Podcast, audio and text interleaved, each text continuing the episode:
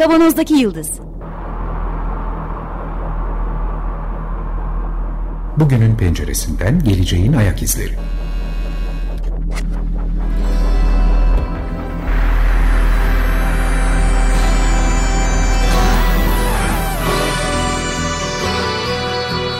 Hazırlayan ve sunanlar İsmail Başöz, Haluk Levent, Mustafa Yılmazer ve Fethiye Erbil.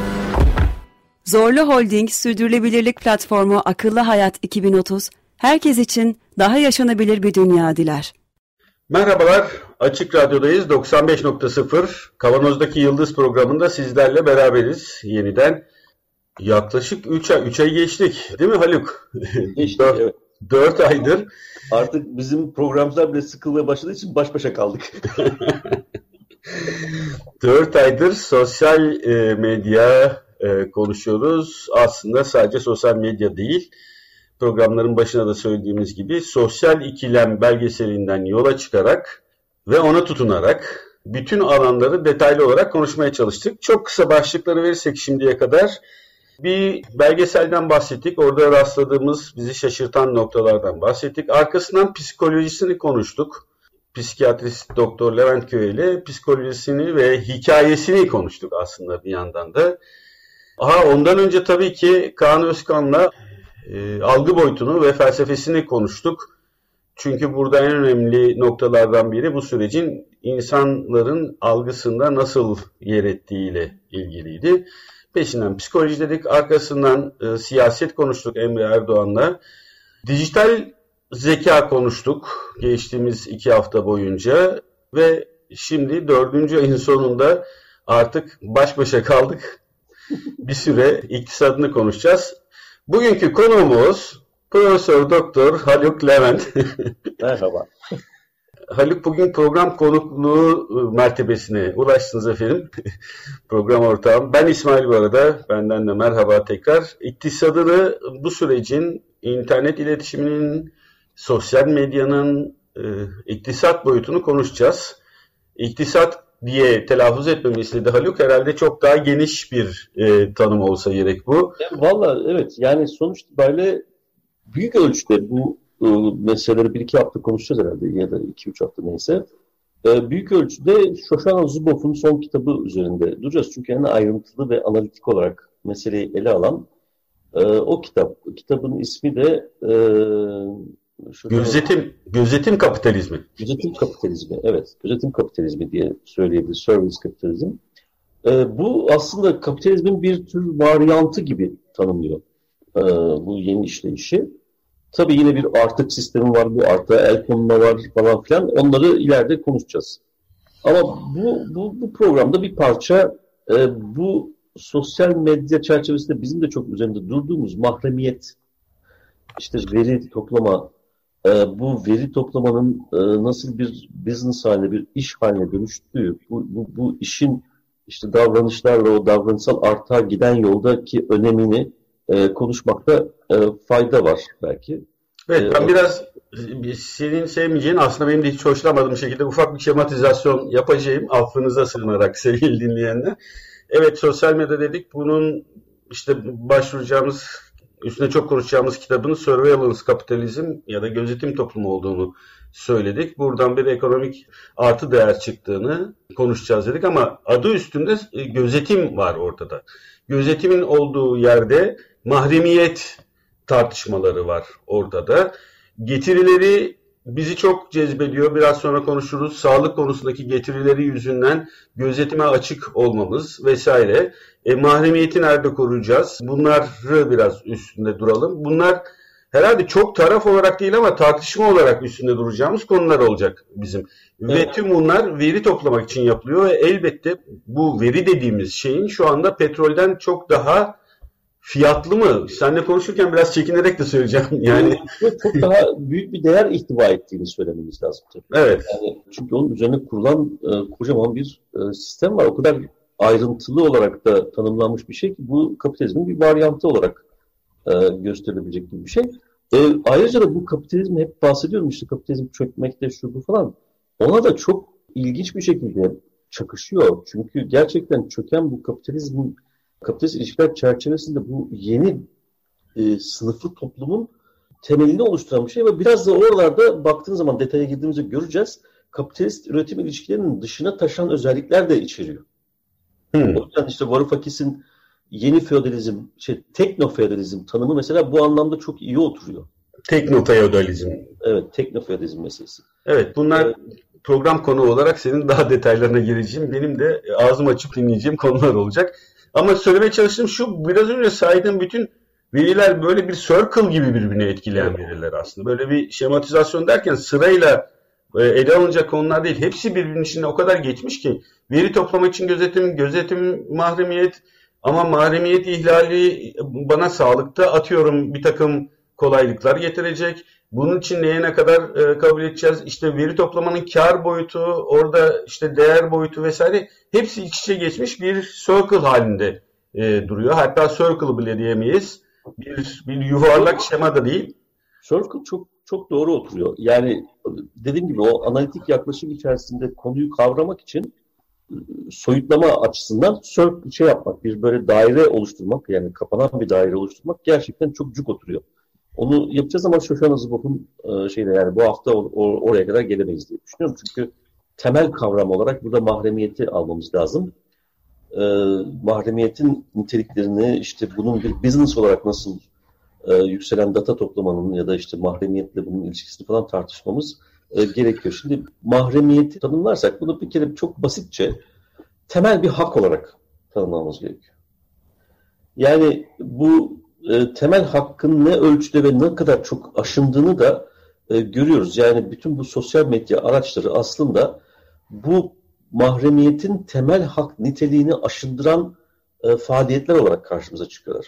Ve bu gönüllü olarak yapılan e, bir aşındırma. Yani işte ne bileyim ben e, güzel bir yerde vakit geçiriyorum. Hop hemen fotoğraf çekip selfie melfi falan. Bunu Instagram'da, Facebook'ta işte paylaşıyorum. Dolayısıyla ne yapıyorum? Teşhir ediyorum. Ben buradayım. Çok da güzel yer, şey yapıyorum. Hayatım var. İşte en azından hayatımın bu anında çok mutluyum falan diye herkese gösteriyorum. E bu burada sınır tanımanın da yani bir böyle sınır da giderek genişlemeye de başladı. Ama bu genişletmenin kabahati şeyde değil. Yani böyle bir yeni kültür oluşmaya başladığı için e, sistemin içinden kaynaklanan bizi zorla sanki mahremiyeti ihlal etmeye yönlendiren bir durum yok.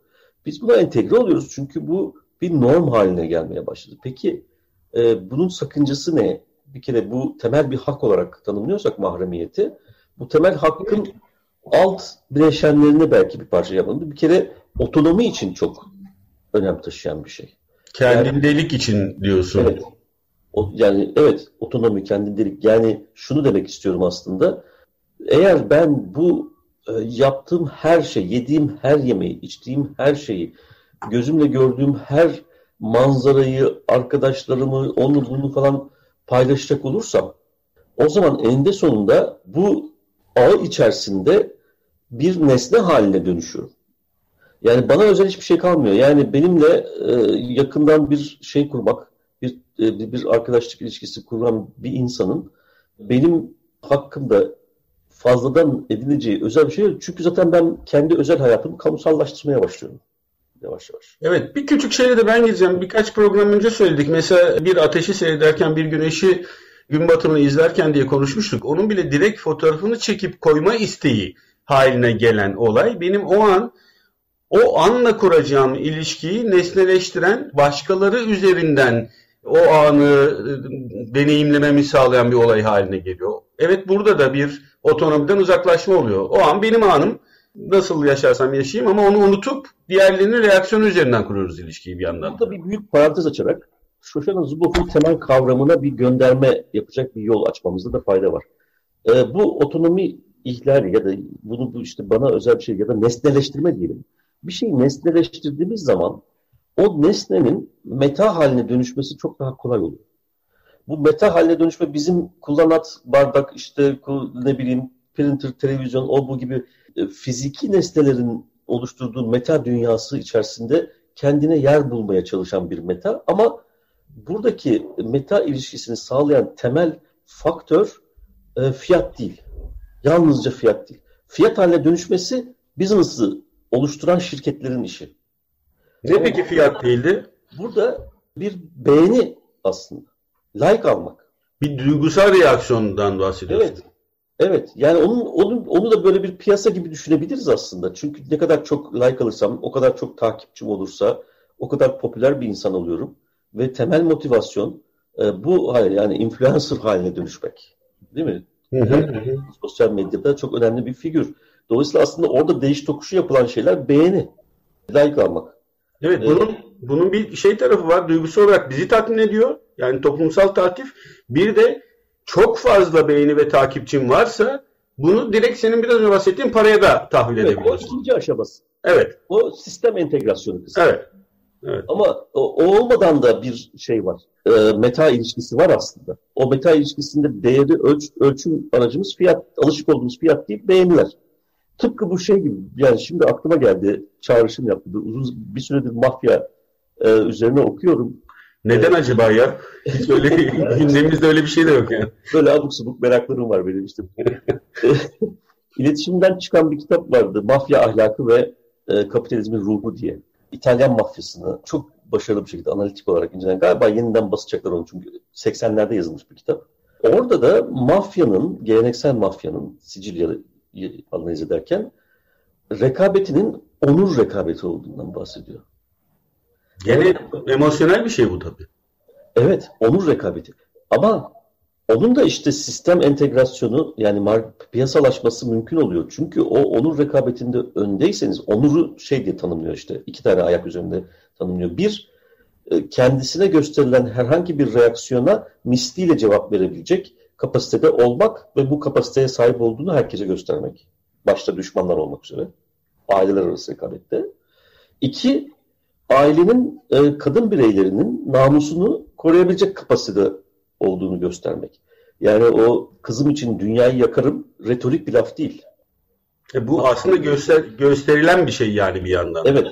Ama bunu bu bizim bugünkü konuşmamız kapsamında sadece bu e, meta ilişkisinin tırnak içinde söylüyorum, genişleterek söylüyorum. Meta ilişkisinin fiyatla kaim olan bir şey olmadığını, işte onur rekabeti olabileceği gibi işte burada da sözünü ettiğim gibi like'ın yine hemen bir gönderme yapmak gerekirse daha önce de defalarca bahsettiğimiz meşhur şu e, Black Mirror'ın 3. sezonun ilk bölümü.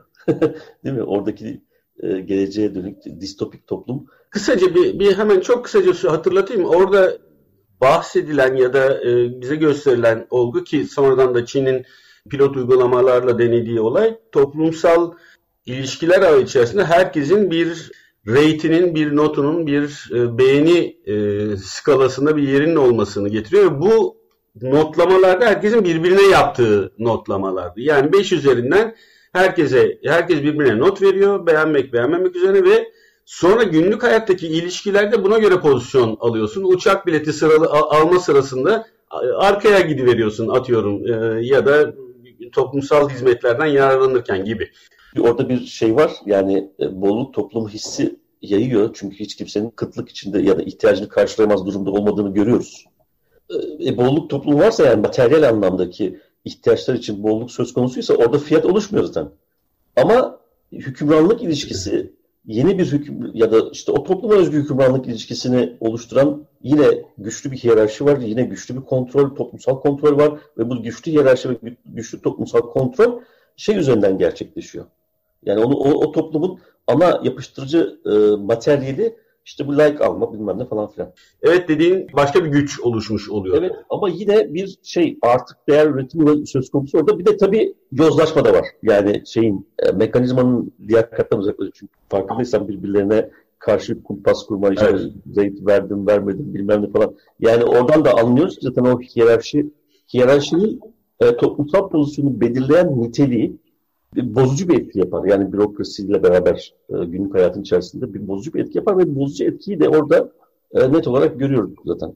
Dolayısıyla bu e, yine bir tür sınıflı toplum kaslarının olduğu falan filan işte birilerinin çok dar bir eğitim kontrol ettiği bir toplumdan bahsediyoruz ama fiyat yok. O hep yine e, şey yaptığım, tavsiye ettiğimiz e, dört gelecekteki rentizm diye geçen bölüm. Yani bolluk var ama hiyerarşi var sınıflar devam ediyor, özel mülkiyet o anlamıyla devam ediyor ve bunun e, görünümlerinden e, fa, tabii fantazi düzeyindeki görünümlerinden bir tanesi olarak e, değerlendirebiliriz. O yüzden bu Fraser'ın Dört Gelecek kitabını kastettin. Evet, ee, daha önce dinlememiş olan. Kapitalizmden sonra hayat. Evet. ben artık kesin eminim iddialıyım. O kadar çok tavsiye ettim ki o en az bir baskı benim sayemde olmuştur diye. Yine kalmamış. Yeni baskı yapacaklar herhalde. İkincisi tabii bunun da bu otonominin kaybının bir de başka bir özelliği de var. O da evet insan haysiyetiyle de ilgili bir şey. Yani privacy insan haysiyetinin oluşumundaki kök noktalardan bir tanesi. Çünkü e, her şeyi açık etme, etmek zorunda değilsek yani bu bir norm haline dönüşmediyse ya da bir dışsal faktör tarafından sürekli bizim her şeyimiz kontrol edilmediği ölçüde biz haysiyetli bir hayat sürebiliriz. Kendi kararlarımızı verebileceğimiz, işte e, her şeyi anlatmayacağımız, her şeyi herkese anlatmayacağımız daha doğrusu. E, bu, bu işte insan haysiyetinin, diniyetesinin bir önemli unsuru. Dolayısıyla bunu da korumak anlamına geliyor. Mahremiyeti korumak. Evet, e, programa başlarken Circle diye tanımladık bir döner şema, yuvarlak şema her neyse nasıl çevirebilirsek. Bu isimde bir kitap vardı. Daha önceki programlarımızda bahsetmiştik. Çember diye Türkçe çevrildi. Filmini asla tavsiye etmiyorum e, bu arada e, ilgilenen dinleyicilere. Filmi de var ama e, bayağı uzak kitaptan açıkçası. Oradan küçük bir kuple hatırlıyorum. Ya hafta sonu neredeydin? Hiç ses soluk çıkmadı senden falan. Ya kusura bakmayın bir gün uzattım diyor e, iş yerindeki supervisorlarına kadın. E, romanın kahramanı olan kadın zaten. Ya önemli değil bir gün uzatman da hiç sesi solun çıkmadı. Ya ben diyor kadın bir küçük göl var orada kano çekerim ve bütün ilişkimi keserim. Bu benim dinlenme yolum falan diyor. Nasıl yapabilirsin ki böyle bir şey? Çok bencillik değil mi bu? Bizden neden saklıyorsun? Ama biz hani hep beraberdik. Her şeyimizi paylaşıyorduk. Senin orada yaptığın şeyleri bizle paylaşmaman gerçekten hiç prensiplerimize uymuyor. Ahlak ve sosyal değerlerimize uymuyor. Bencillik yapıyorsun. Lütfen bir daha bunu yapma. Yoksa hani gelmezsen de gelme. Önemli değil orası diyen bir sembolik. Evet. Bunun teorik uç noktası yine fiction'dan gidiyorum yani kurgudan gidiyorum. Te, kurgu anlamındaki teorik uç noktası karakter olarak Borg toplumu. Yani bir network'ün diğerlerinden farklılaşmayan, kendine özgü hiçbir alanı olmayan, yani birey olma vasfını tümüyle yitirmiş e, bir üyesi olma hali. Buraya doğru gidebilir diyorsun. Evet, uç noktasından bahsediyorum. O ki o Borg toplum bence evrende faşizmin e, şeysidir yani, temelidir. Çünkü işte bu merkezde herkes için, herkes adına karar veren e, bir şey var, odak var. Bu Borg toplumda bir kişi ama küçük bir odakta olabilir. İşte 12'den sonra müzik dinlememek lazım. İşte bilmem işte şurada plaja girerken şöyle yapmamak lazım. Onu çıkıyor şu falan. Yani her türlü bütün hayatın her aşamasını şey İşte bunun bu bu uç noktaya varmadan önce bu mahremiyetin e, kıskançlıkla korunması büyük önem taşıyor. Çünkü şunu da söyleyebiliriz. Bu aynı zamanda diğer bütün insan haklarının temelini oluşturuyor. Çok büyük laf ediyorsun. Şimdi gençler buna karşı çıkacak. Yani ne alakası var mahremiyetin insan haklarıyla? İns işte o zaman birey olma vasfını koruyamadığın zaman zaten hakka falan da ihtiyacın kalmıyor ki. Büyük birader her şeyi senin adına düşünüyor. Senin işte dediğim gibi yani 12'den sonra müzik dinleme, işte okula git, çocuk doğur, e, hemen evlen, işte vatan çağırdığı zaman derhal göreve git, bilmem ne. Bunların hepsinin meşruiyet zemini bu. Haluk eskiden yok muydu bunlar? Eskiden de vardı Var, aslında. Vardı ama şu anda bir, gönüllü olarak yapıyoruz. İki, bunu yaptığımızın farkında değiliz. Bu sosyal sınıflamada disiplin toplumu dediğimiz yerlerde bunlar çokça vardı ama en önemli farkı dışarıdan dayatılıyordu ve uyuyordun. Şimdi buna biz e, katılıyoruz, gönüllü olarak katılıyoruz ve dediğin gibi böyle bir organizasyonun e, aktif bir parçası olduğumuzu çok düşünmüyoruz. Doğru söylüyorsun, evet. Şimdi bir de diğer yandan burada e, bu süreci yöneten önemli iktisadi motiv dersem yanılıyor muyum? Ekonomik motiv mi? Bunu da, bunları sen düzeltmen farklarını bilmiyorum Ali gerçekten. En son 2020 yılında e, Çin'de yapılan bir çalışmayla tanıştığım, daha önceden de ufak ufak şeyler görmüştüm buna benzer. E, tanışmama da yol açan ismimi dostumuz, sevgili dostumuz Ayşe Çavdar'ın bir yazısı olduğunu da söyleyeyim. Onun da kulaklarını çınlatmış olalım sağ olsun. Çin'de yapılan bir çalışmada 5 tane büyük şirkette şey izleniyor. Çok hızlıca geçeyim. Supervisor'larla çalışanlar arasındaki etkileşimin belirleyen şey. Supervisor derken burada kimi kastedebiliriz? Genel müdür olur, müdür olur, ustabaşı olur. Bir de çalışanlar var en altta. Bu insanlar kimin adına supervisor'lık yapıyor? Ee, elbette ki patronun adına, şirket sahiplerinin adına yapıyor. Burada eğer diyor bu çalışma bu supervisor'lar çalışanlarını sadece pragmatist hedefe doğru ki başta kar marjını yükseltmek olan hedefe doğru yöneltirirlerse yani ne yaparsak yapalım bu karı yükseltmemiz lazım diyerek sosyal ve ahlaki değerleri esneterek böyle bir ilişkiler ağını desteklerse bir süre sonra çalışanların da etik algısı yani sosyal ve ahlaki değerler konusundaki kavrayışları, algıların da değişmeye başladığına dair bir çalışma koymuş. Kaldı ki bunlar zaten toplum psikolojisinde çok uzun süredir yapılan çalışmalar. Yani demem o ki eğer sadece kar, kar için her şey mübahtır çalışanı yönlendirdiği zaman bir süre sonra çalışanların değerlerinin de artık buraya oturduğunu.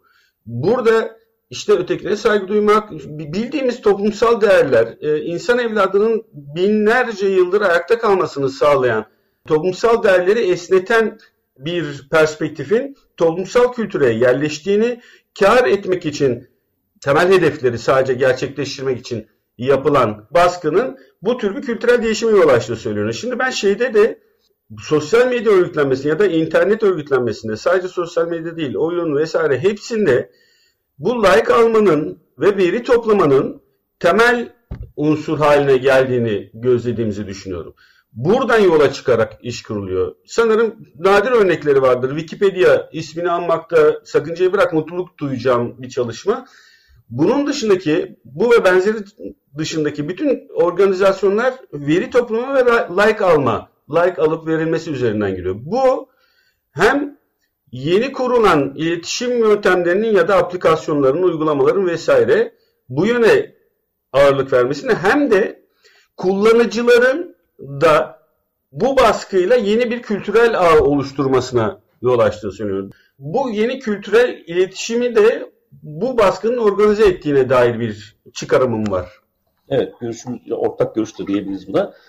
Şimdi bir de bu pandemide aslında bunun günlük hayatımızı etkileme potansiyeli ve ne yönde etkileyebilecek konusunda da çok e, deneyimler edindik. Yani Fethiye işte geçenlerde e, şey bir tweet akademisyenin tweetinden bahsetti, bulup göndermişti. Ben de çok hoşuma gitti. Motto olarak kullanıyorum.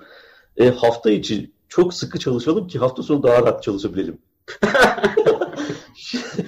Şimdi bu e, bu aslında çok felaket bir durumu gösteriyor. Yani e, ne hafta içi kaldı, ne hafta sonu kaldı, ne gece kaldı, ne gündüz kaldı. Yani eskiden iş yeri ile sınırlı kalan e, genelleşme hali diyelim e, şimdi evi de içine kapsamaya başladı. Yani bizim en mahrem alanımızı çalışmanın bir parçası haline dönüştürdü. Ve bu bence bugüne kadar yapılmış en ağır ihlal. Ve bunda internetin ve işte tabii ki sosyal medya gerçi konuşuyoruz ama internetin çok büyük bir e, önemi var. İkincisi, ikincisi e, bir teyit edemediğim için e, fake olma ihtimalinin de e, olduğunu söylemek zorundayım ama bir yine şey gördüm. Bir internet firmasının çalışanına, çalışanlarına gönderdiği çalış, yeni çalışma kuralları. Evden çalışılıyor ya, evden çalışma kuralları. Cep telefonunuz sürekli sizinle birlikte olacak. Arandığınızda hemen cevap vereceksiniz. Tuvalete giderken bile cep telefonunuzu yanınızda götüreceksiniz. Sabah işe başlama saatimiz e, 8.30, e, işin bitiş saati 19.30. Bakın hem çalışma saatleri genişliyor hem e, öğle arası falan yok. Öyle işte mas bilmem ne falan filan. Yani hem de her an erişilebilir. Yani hem e, yüksek bir kontrol hem de mesai denetimi. Bu tabii bunun gibi firmalar çok değil yani. Çünkü evden çalışma iş modelinde tabii esas olan e, çıktı odaklılık ama e, bu şey değil. E, yani yaygın bir uygulama değildir fakat buraya doğru gitme ihtimali var. Çünkü bizim tasarladığımız evden çalışma sadece beyaz yakalıları ilgilendiren entelektüel e, temelli faaliyetler yazılımda, mazılımda falan filan gibi değil. Fiziki üretimlerin de artık belli ölçülerde evden çalışmayla halledilebiliyor. Dolayısıyla bu de, bir denetim mekanizması olarak bunun yaygınlaşarak üretimin kendisini, bizatihi kendisini etkilemesi bir, bir ihtimal dahilindedir. Tabii bu, bu derece ağır bir privacy ihlali yani her alanda gözetim yapma imkanı her alanda e, gözetimden kaynaklanan veri üretme imkanını da getiriyor. Bunun iki tane öznesi var. Bir şirketler, iki iktidar. iktidarlar. İnsanlar öznesi değil diyorsun yani. Öznesi, nesnesi durumunda tabii. Hı hı. Nesne yani in, biz hepimiz e, bu şirket ve şey açısından e, iktidarlar açısından birer nesne haline dönüşüyoruz. Çünkü hiçbir privacy alanı kalmayınca her faaliyetimiz, her davranışımız, hatta yer yer çeşitli programlarda yine ele aldığımız gibi her duygu durumumuz gözlemlenebilir, ölçülebilir hale geliyor. Ama biz bunları gönüllü yaptığımızı zannediyoruz. E, gönüllü Kendi isteğimizle yapıyoruz biz bunları. İşte problem o. problem o. Problemi büyüten şeylerden bir tanesi bu. O yüzden feodalizmle çok e, paralellik kurmak gerekiyor. Çünkü serfler gönüllü olarak Lord'a gidiyorlardı. Peki. Yani orada bir zorunluluk söz konusu değil. Peki. Teknofeodalizmi ve Yani davranışsal artık değeri önümüzdeki programlarda konuşmaya devam edeceğiz. Bugünkü programımızın sonuna geldik. Bir giriş sohbeti gibi oldu. E, İktisadına, ekonomisine ve bu topluca etkileşimlerini konuşmaya devam edeceğiz. Bu sohbeti sürdüreceğiz. Peki. Bu hafta programın sonuna geldik. E, Her zamanki gibi bu programın size ulaşmasını sağlayan bütün Açık Radyo çalışan arkadaşlara çok çok teşekkür ediyoruz. Ellerine sağlık. Program destekçimize ve bütün Açık Radyo program destekçilerine canı gönülden teşekkürlerimizi iletiyoruz tekrar. Önümüzdeki hafta tekrar buluşmak üzere. Hoşçakalın. Hoşçakalın.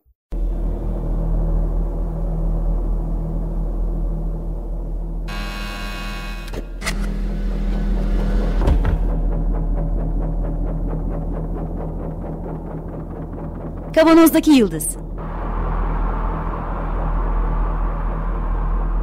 Bugünün penceresinden geleceğin ayak izleri.